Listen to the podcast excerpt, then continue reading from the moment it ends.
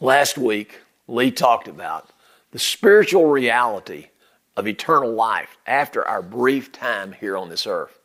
There's a lot we don't understand about the afterlife, no matter how well we know the teaching of the Old Testament prophets and even the teachings of Jesus and the New Testament writers. But there is a lot we know also. We do know. As Jesus pointed out last week, he juxtaposed the simple concept of entering eternal life or the eternal kingdom of God in its fullness, a concept that is often referred to simply as heaven, versus some form of eternal separation from God or the so called second death, referred to most often as hell. Jesus spoke more about hell than all the other prophets and the Bible writers combined, but he also said that he came to provide us a way to escape the law of sin and death and to join him as a member of his forever family in a wonderful place in the afterlife. The reality of that life with Jesus for his children, though, begins now on this sin cursed planet as we confess our own sinfulness and our need for him and embrace his sacrifice of himself as an atonement for our sin and accept his love, mercy, and forgiveness. Life with Jesus in the here and now brings with it his ethos, his specific set of kingdom moral standards, a new way to live. Jesus talked about more than just salvation and great eternal realities like heaven and hell. He taught his followers how to live life on this earth in the midst of the chaos, the sin, and the pain. And quite frankly, he set the bar very high. He gave very specific instructions on what to do and what not to do, what to say and what not to say even what to think about and what not to think about, and how we should spend our time and our money, and how we should treat our spouses, our children, our coworkers, our employees, our bosses, our neighbors, strangers, and even our enemies. One area of life he addressed on more than one occasion was gender, marriage, and divorce. This morning we continue our journey through the life of Jesus Christ viewing it through the lens of the first century Jesus historian John Mark. Let's hear from Jesus now on the topic of gender, marriage, and divorce. Turn with me now, if you have a Bible, to Mark chapter 10. We're going to cover verses 1 through 12.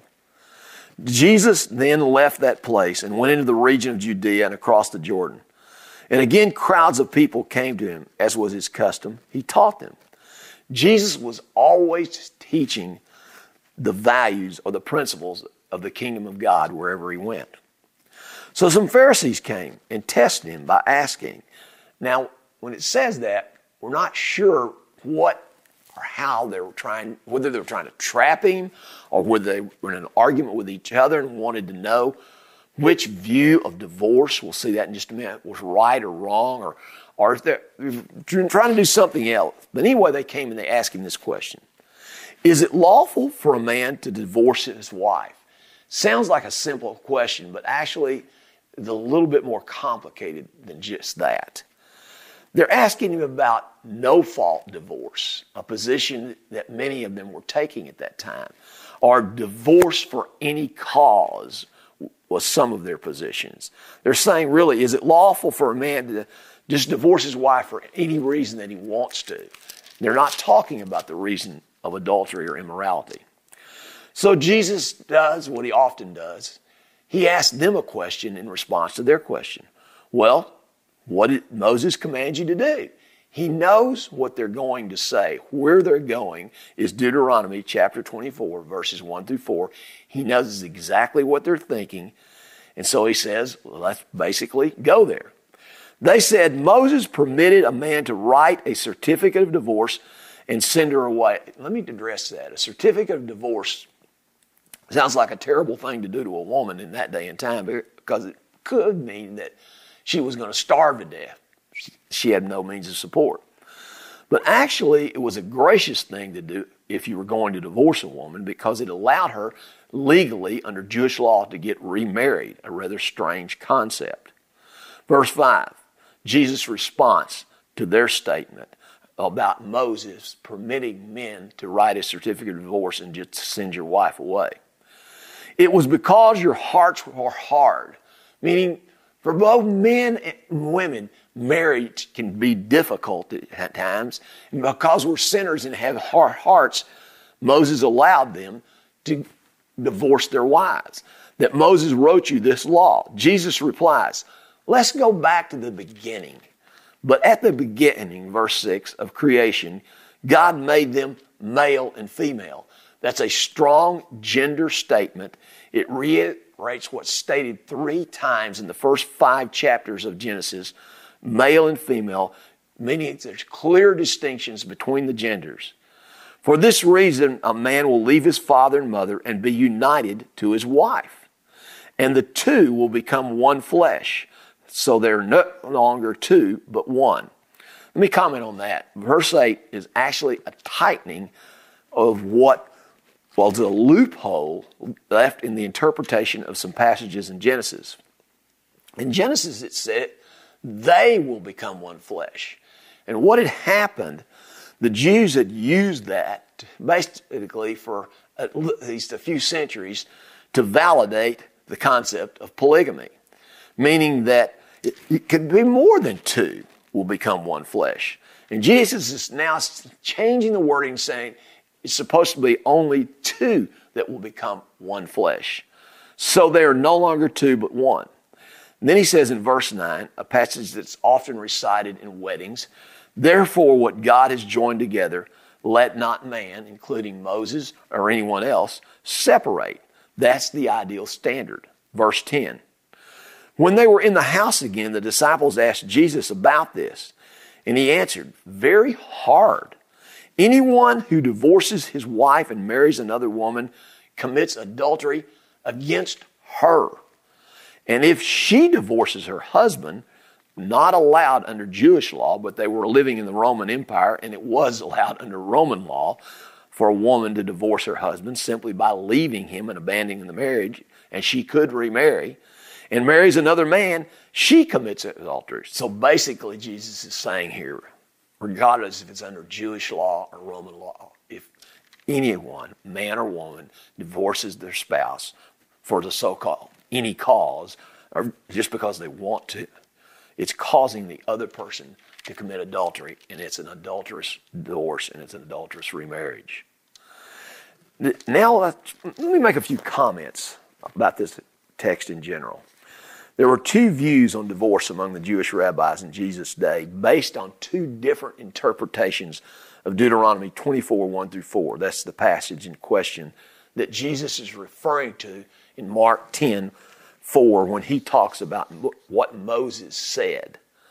Again, the question that's being asked by, of Jesus is whether it's okay to divorce your wife for so called any cause or in any reason you want to. In other words, is it okay for a man at least to have the option of a so called no fault divorce? The first century Jews likely did not provide a way for a woman to divorce a man, even though some scholars would argue that the Old Testament passages like Exodus 21 10 through 11 at least espouse a principle of a woman's right to leave the marriage if the husband does not provide for her food, clothing, shelter, and love, both physical and emotional. But the Jews never really fully embraced that principle pragmatically and put it into operation. Before we get to the two views of the Deuteronomy passage, let me add again that under Roman law, which is what the Jews lived under, a woman, not just a man, could divorce by simply leaving the marriage with the intention to abandon it. That is why Jesus throws in, and Mark throws in, verse 11. Because first century Jews and Gentiles, again, lived under Roman law, and women, as well as men, could get a divorce.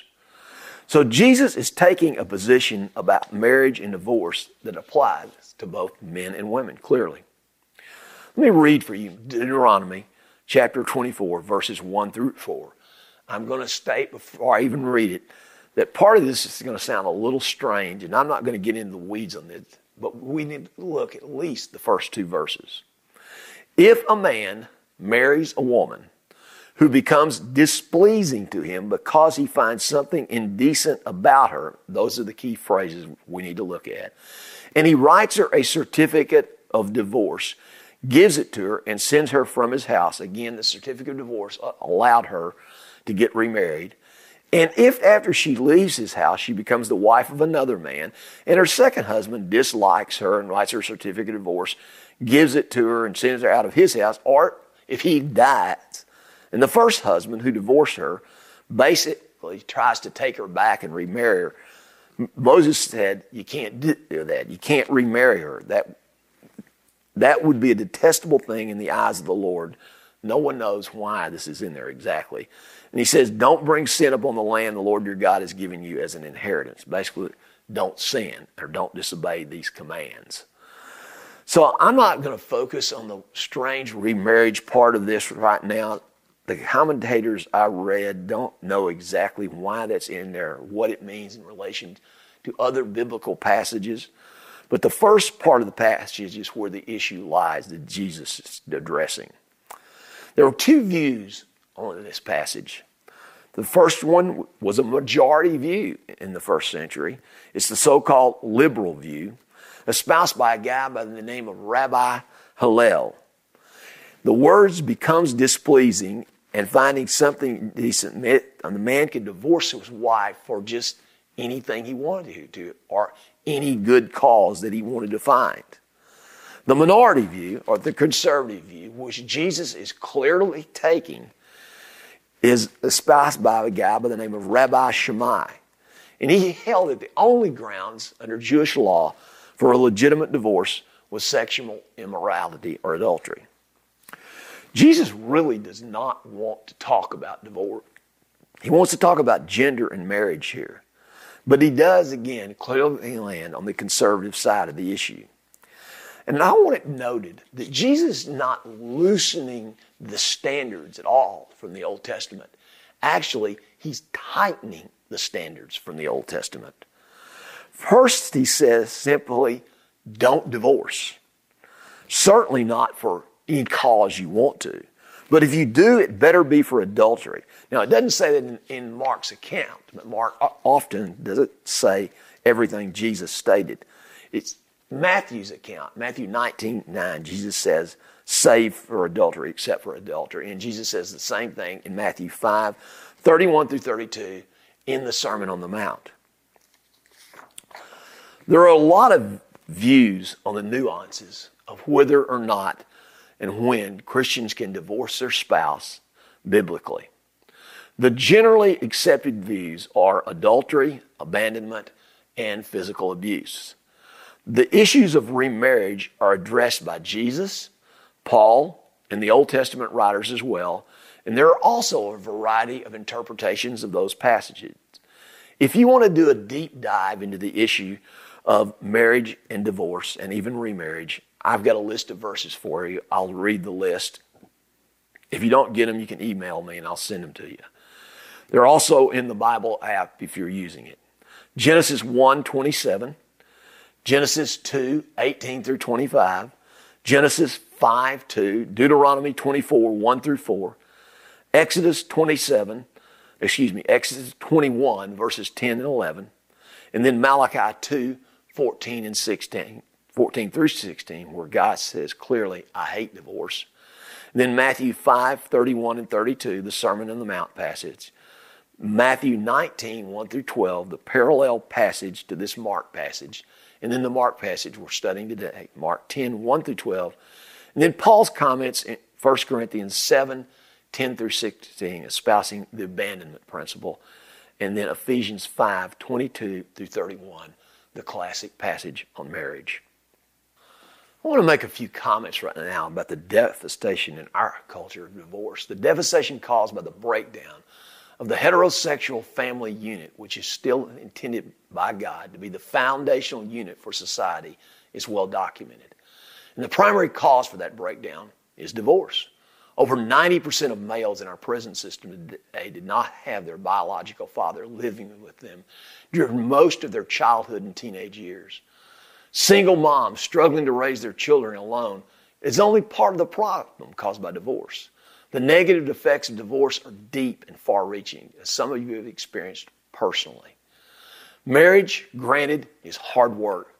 Any way you look at it, let's be real. Two sinners living in a confined space together for life, in most cases trying to raise children that have the same sin nature, that's a daunting assignment. To some degree, it's part of God's plan for you becoming more like Him. We're called, though, to work hard at it. Unfortunately, with COVID right now, it's getting even harder. Sad fact, many of you have seen it probably. Just came out this week. Divorce filings are up 34% since COVID hit us back in March. Jesus, like all of us, had to deal with people that had failed miserably in this area of marriage and divorce. His teachings on marriage were incredibly strong, as you just heard. And his teachings on divorce were pretty hard nosed for a couple of reasons. First of all, and hear this, and hear this statement well heterosexual, monogamous, lifelong marriage was and is God's design for the foundation of human society. To oppose or deny or, or to twist that concept, either in principle, as some are doing today, or by your own behavior, is to oppose God's design for humanity to flourish. I want to note this though. Jesus and Paul both affirmed another lifestyle choice that was in the boundaries of God's moral fabric, and that's celibate singleness. They both modeled that lifestyle, made it clear that too was then God's standard of holiness and affirmed it. The second reason, though, that marriage and divorce are big issues with God Marriage language is used by God in the Old Testament and the New Testament to describe God's relationship with His people, living in a faithful, loving, covenant relationship. And marriage is supposed to mirror that relationship. God says in Malachi 2 14 16 that He hates divorce, meaning that He hates the consequences that flow from divorce. They always wreak havoc in some degree on families, on individuals, and in society in general. But how did Jesus deal with those that had failed in this area?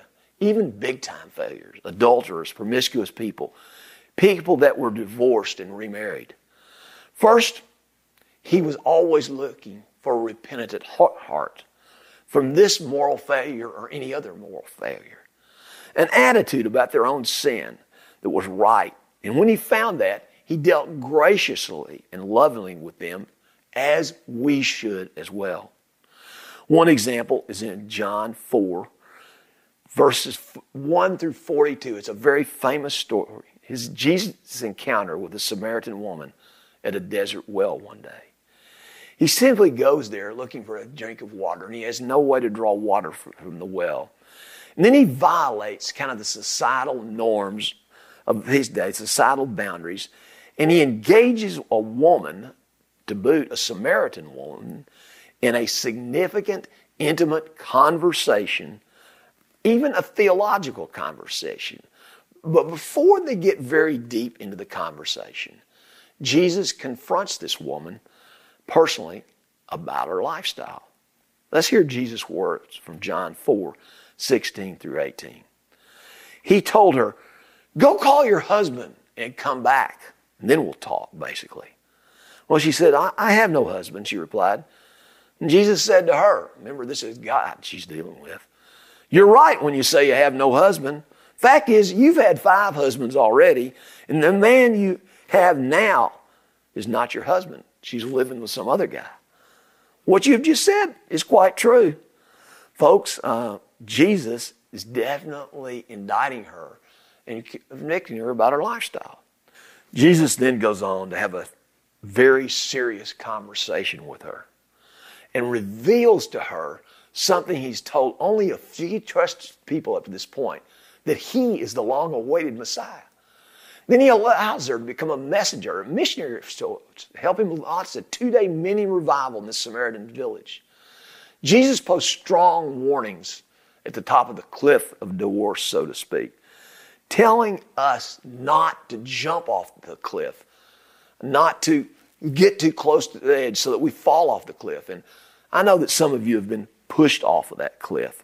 But he wants the church to be ambulance drivers and caregivers to help those at the bottom of the cliff that fall or jump or are pushed off, so to speak. Let me make some recommendations for you. Here's one. If you're struggling in your marriage, even if you have grounds for a divorce, don't give up immediately and quickly. Go to counseling. I strongly recommend the Joshua Center. If you're a member or regularly attend church, we can help subsidize that. Seek God. This is the biggie. And keep seeking God. Asking Him what He wants you to do. Keeping your vows in mind, your family in mind, God's Word in mind, while remembering that ultimately God is your first love and the one who cares for you most deeply. You're the apple of His eye, and you are His beloved, regardless of whether you failed in this area or any other area. If you have failed miserably in this area, repent. Repent. Don't be prideful. Repent. And be willing to embrace the consequences, the mess that maybe you've helped make. Ask God for mercy and forgiveness. And seek to make the marriage you're in now, if you're in another one, the best you can with God's help. The words to a song from the 1970s come to mind right now It goes like this There's a place that is green as a mountain stream. It's as bright as an April morn. It's a place that is offered to you each day, a place where hope is reborn. It's a place that is only a step away. It's a place for all women and men. It's a place that is only a step away, a place for beginning again. God bless all of you. I'll see you next week, either here online or in the football fields behind the Boys and Girls Club at 9 a.m. next Sunday morning. God bless.